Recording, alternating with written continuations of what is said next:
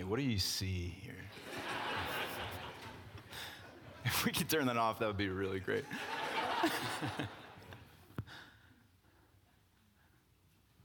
okay. Maybe, maybe not.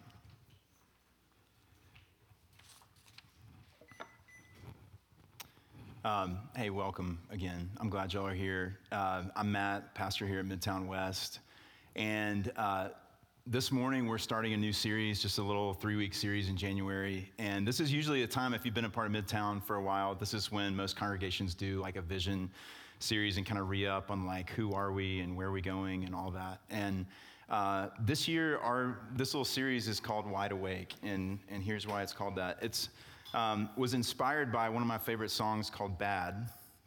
And it's a song about uh, the singer has a good childhood friend who is a heroin addict. And uh, he's kind of singing to him, but also he's singing as his friend who is the addict. And it's, it's beautiful. It's also gut wrenching. And uh, he says, you know, as the addict, he says, if I could, you know I would, I would let it go, surrender. And then he says, as the friend, if I could, through myself, set your spirit free, I'd lead your heart away into the light, into the day, to let it go.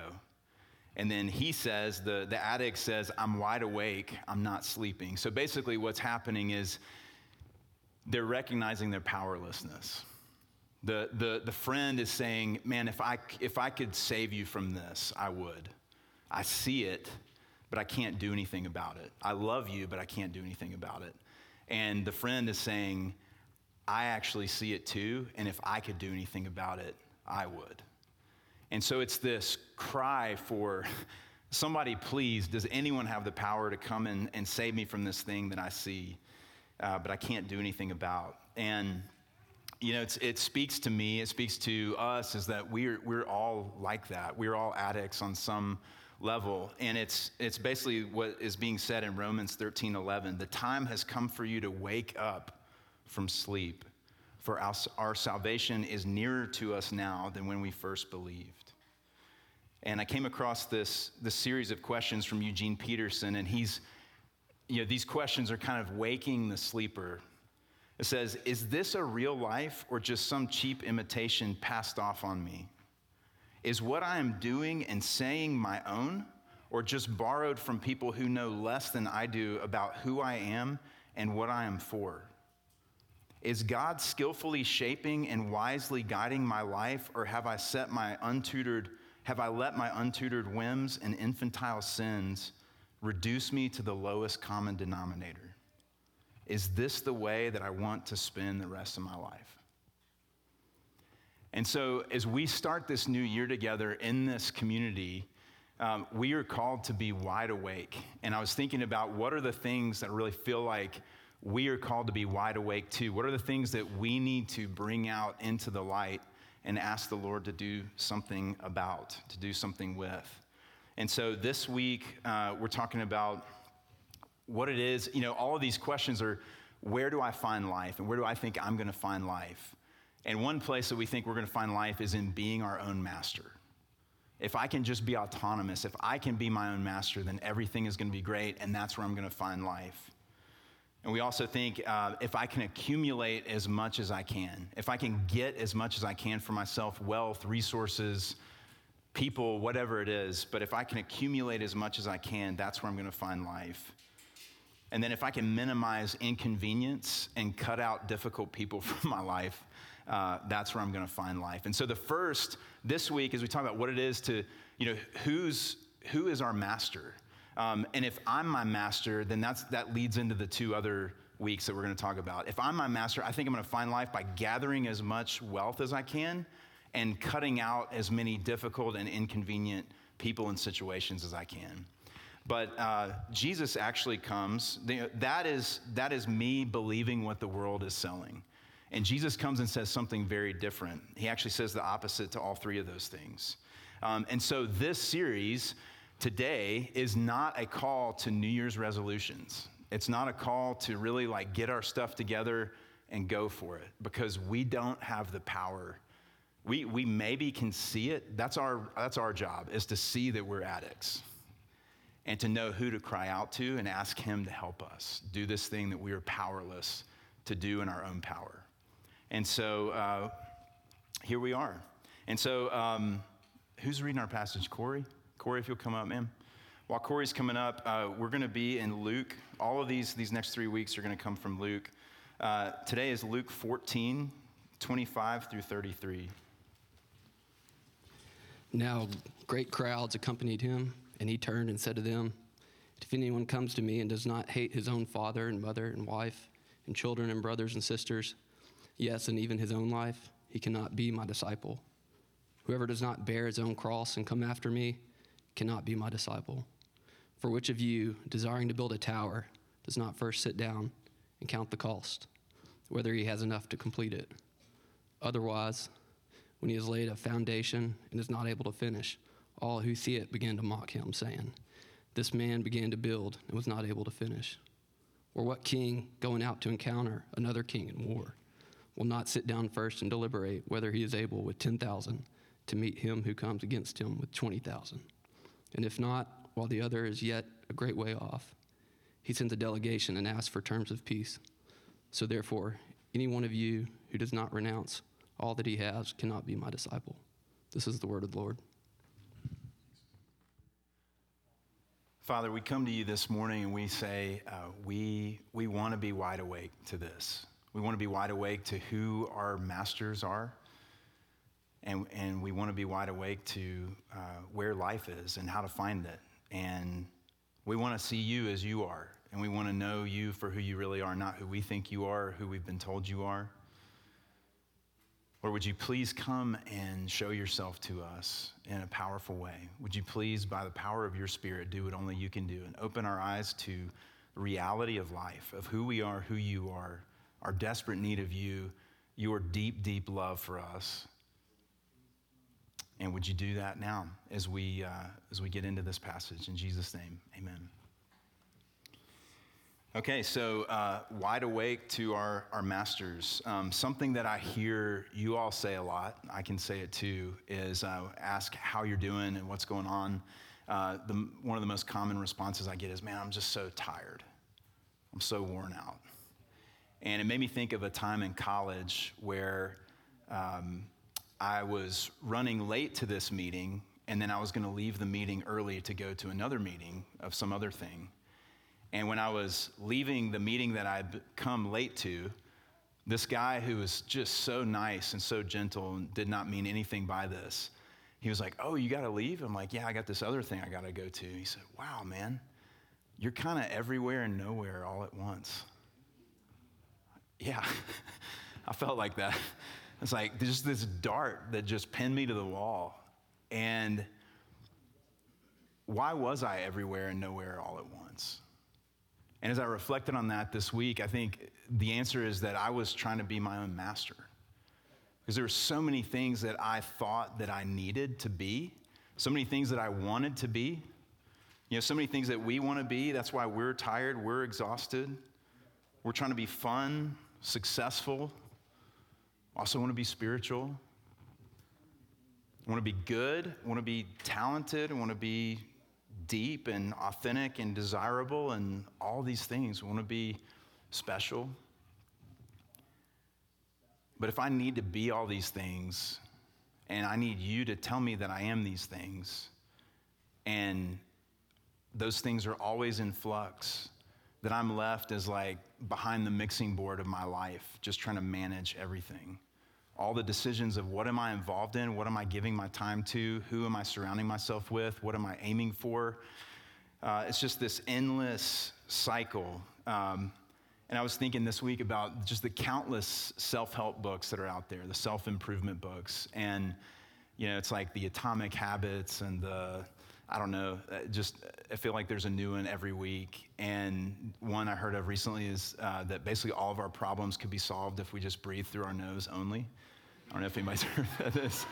Um, I w- okay, I would actually challenge you to try that and see if your life is completely better. Um, I'm guessing no. But, you know, it's like we read all those books, we take in all these podcasts, all this information where we're kind of the manager of our own lives and, and we're uh, our, our brand manager. And I want you to just stop for a second and think have any of those books or resources or voices actually changed you in any deep, transformative way? And I think the answer is no. I think we feel good for a few weeks because we feel like we've got some secret knowledge that a million other people have who saw this book on the bestseller list. Um, but then it just kind of fades back to who we are. And the thing about being my own master is it is a crushing weight that I cannot stand up underneath. It, it will destroy me. Not only will I be worn out and be tired, but I'll be a lot of other things too, and I will begin to slowly unravel and become less and less human as time goes on.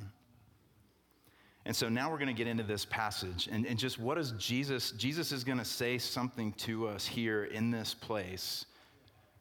And what is he going to say? And, you know, it, it's to, to pick up where we are in, in the story of his life on earth. Um, he, has, he has shown himself to be special. He is unique. He is doing things that are amazing. He's saying things that are amazing, and he has garnered a following. And there are a lot of people following him. And it says here that as the crowds were following him, people just flocking to him. And they're like us. They're hungry. They're looking for life. They're looking for answers. They see this man who holds promise for them, and they come give themselves to him. And look at how free he is. You know, he turns and, and says, he's about to say something to these people that you would never say if you needed followers. Like what he is about to say is like the most difficult backwards reverse game that I could imagine. Um, and that should let us know that we could maybe trust this guy. That look at how free this man is. He, he doesn't need something from these people. Um, he, is, he is being guided by something else other than the voice of the crowd or the voice of the world or even himself. He's not like us who are really vampires, who just suck out of other people um, all that we need to feel good about ourselves and then just leave them. This man is different from us in that way. So the first thing he says is, I don't need you. I'm actually here because you need me. And not only do you need me, you need to apprentice me. You need to give your life to me. You need to give yourself completely to me and submit to me and let me be your master. You're like, wow, this guy is full of himself. And it doesn't stop there. And you cannot be my disciple, you cannot be my follower if you don't hate your father and mother, your spouse and children, brothers and sisters, even your own life. Okay. Who is this guy?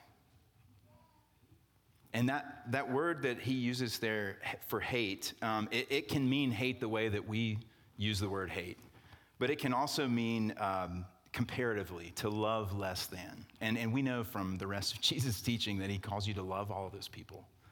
So he's, he's not calling us to actually hate these people that are closest to us. But uh, another definition of this word is to postpone in love or esteem. So maybe think about it like this um, My mom and dad want this for me, but I'm going to pause and ask what Jesus wants for me. Or this is how my wife or my husband thinks about this thing. Jesus, what do you think about this thing? This is what my children want. Jesus, what do you want? And then the, the scariest one of all, this is what I want. But before I act on that, Jesus, what do you want? Like, He is the, the lone voice, He is the lone master that we have our eyes trained on Him. We are following Him. When I say yes to Jesus and everyone else, then I can't be His disciple by definition because he's not my master. He's just another self help book. He's just the guy telling me to breathe through my nose and everything's gonna be fine. And if I just do that and have the atomic habits, and I wish I could think of other titles of self help books right now, but if I could do all of those things together, and, and I mean, Jesus is spiritual, so he's the guy that I bring in for spiritual stuff. And if I can do all these things, and he's saying, no, no, no. Before we even get out of the gate, you need to know that that, no, that's not what it is to follow me. It is either all or nothing. Some is none. And when it's Jesus plus anyone else, then I'm actually my own master.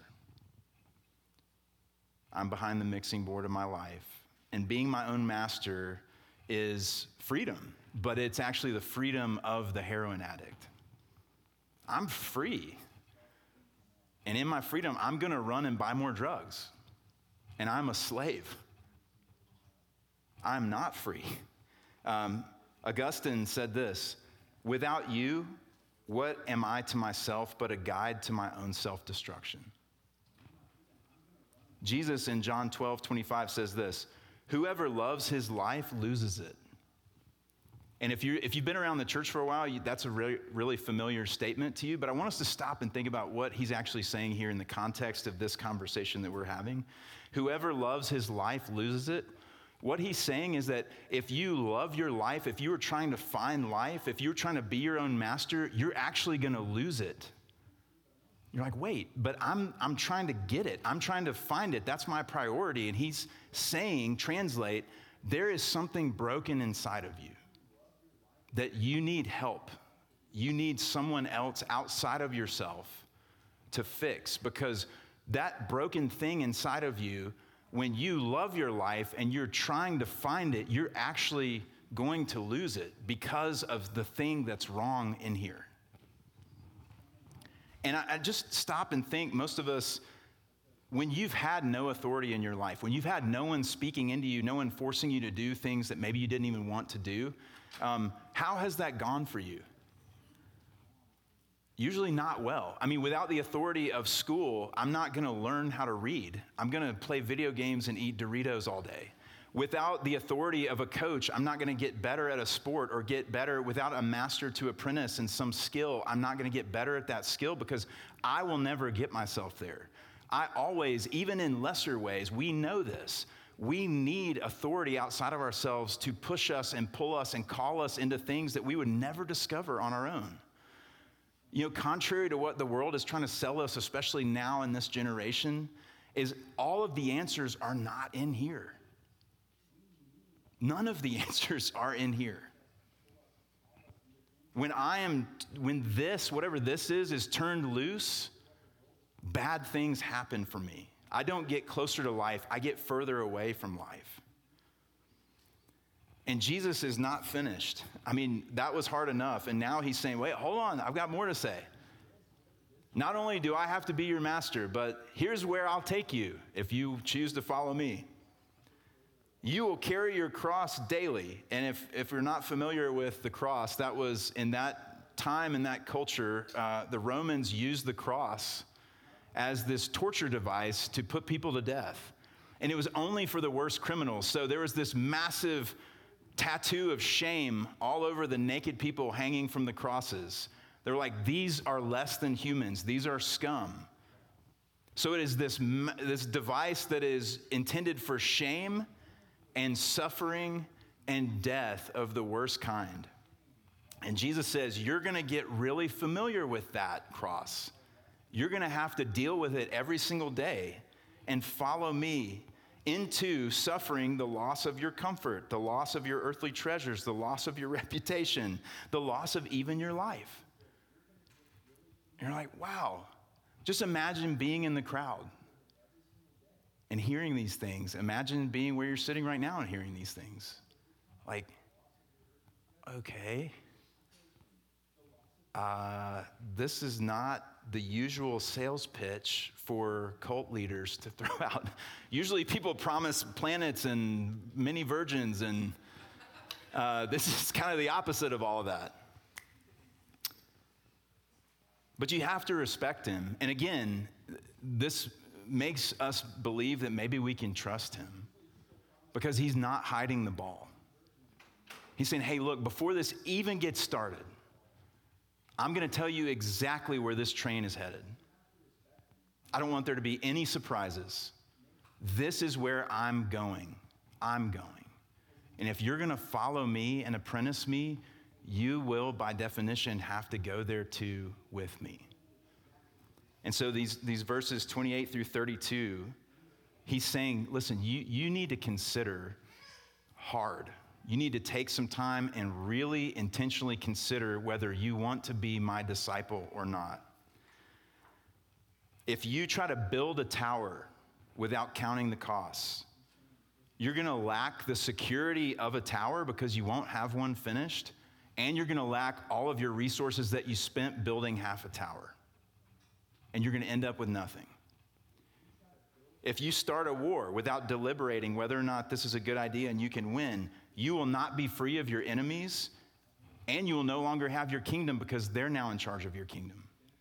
And what Jesus is saying is if you go halfway and turn around, that's actually the worst place that you can be. So please don't start following me if you're not ready to follow me to the end. So now we have to ask okay, at this point, who would follow Jesus? You have to comparatively hate all of the closest people to you in your life. And not only are you not riding the, the curve up and to the right of success, you're, you're definitely going down the other way. You're moving down towards suffering and death. Who in their right minds would submit to Jesus as their only master? Who would follow him into the loss of reputation and suffering and death? Remember, we're looking for life. Why would we choose him to be our master? And the answer is that the person who would follow this man into death is someone who has come to the end of themselves and to the end of this world. Someone who's lived enough life to see, I actually don't have all the answers in here, and neither do the people around me. And this world actually doesn't have that much to offer me. Maybe I've tasted a little of the success that I've been longing for, and it's just empty. I'm hungry, I'm tired, I'm lost. You know what? I'll go. I'll follow this guy. It's like this there's an old movie called First Knight. Has anybody seen that movie? Richard Gere is Lancelot? No? Okay. I'm going to tell you about it anyway. There's a, there's a scene where he's like this master swordsman, and somebody's watching him spar, and he's just smoking everybody and defeating everybody in these sword fights. And this man is just dumbfounded watching him, and he says, I've never seen anyone fight like you. You look like you are totally fearless. What is your secret? And he says, I have nothing to fear because I have nothing to lose. I was like, oh, that's it. That's actually what Jesus is telling us. You, when, you, when you are building everything based on getting more of this world, you have everything to lose. And now you are trapped in fear and slavery to a very cruel master, you. But when you follow me, when you follow Jesus and you have nothing to lose because you already know you're going to lose it all, then you are free. And for the first time, you can actually experience life under the care of the good master. And so Jesus finishes this passage and says, um, you, you just can't be half in on this. If you do not renounce everything, and that word renounce is just willing to give it up if Jesus asks you to. That's a good definition. If you're not willing to renounce everything, then you cannot be, be my disciple you will give yourself completely to a master. The only question is which one. And I can stand up here as a 40 year old man who's been following Jesus since college and, and testify to the truth that um, it's worth it. That he has never let me go, he has always been faithful. Um, everything that he's ever asked me to put down for him, everything that he's ever asked me to renounce has actually been a great gift, even if it was terrifying at the time. And so many things that he's asked me to put down and I've refused to put down that he's had to pry my cold, dead hands off of for his sake has been a severe mercy. It has been a tremendous blessing to me. I mean, look, look at this man. Look at the man, even if you know nothing else about Scripture, if you know nothing else about who Jesus is, just look at who he is in this passage. We can trust him. Look, I, I don't need something from you. I'm, I'm not like all these vampires in your life that are just trying to get something from you, trying to get likes and trying to get money and trying to get attention. I don't need that from you. I love you. I actually love you. And I'm here to serve you. I've left everything. Talk about renouncing. He is never going to call you and I into something that He is not willing to do first and to an infinitely deeper degree. I have left everything. I have left my Father in heaven and perfect life in community in the Father, Son, and the Holy Spirit to come to this broken world where things are sad and lost and hurting and dying. And you are already dead, and my love is more powerful than death. So I came and I've come for you. And I'm going to get everyone who is mine. And I'm going to do it. It's going to cost me everything. It's going to cost me my life, my reputation. You know, when Jesus, he had all these followers on this day, but on the day that he was nailed to the cross, all of his, even his closest followers ran away. He looked like a total failure, looked like a total loser. And he was glad to be there because he knew what he was doing was what the Father called him to do, and he entrusted himself to the Father completely. But he's also glad to be there because he loved you and I so deeply. And he knew what was happening, he knew what this was accomplishing. That we are stuck, we are dead apart from him. We, are, it, we might, in, in our best moments, might be able to faintly see that we are in desperate need of saving, but we cannot save ourselves. And this Jesus has gone to the cross all the way down into the deepest depths to empty himself, to give us life, to give us new life in him, to join us to him so that the power of the Holy Spirit that raised him from the dead now is at work in us and is setting us free from all the things that are not life and is breaking the hold of all the masters that would destroy us, that would promise life and give us death so that we could follow only him.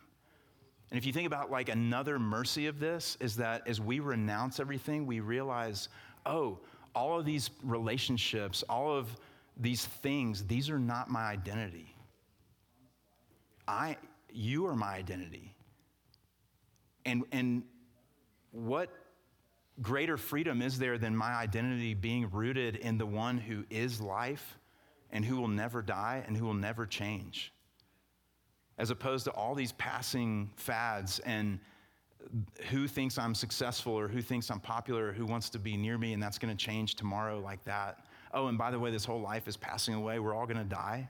Remember that? Like if I'm sexy and beautiful today, I'm going to get old and saggy and then I'm going to die.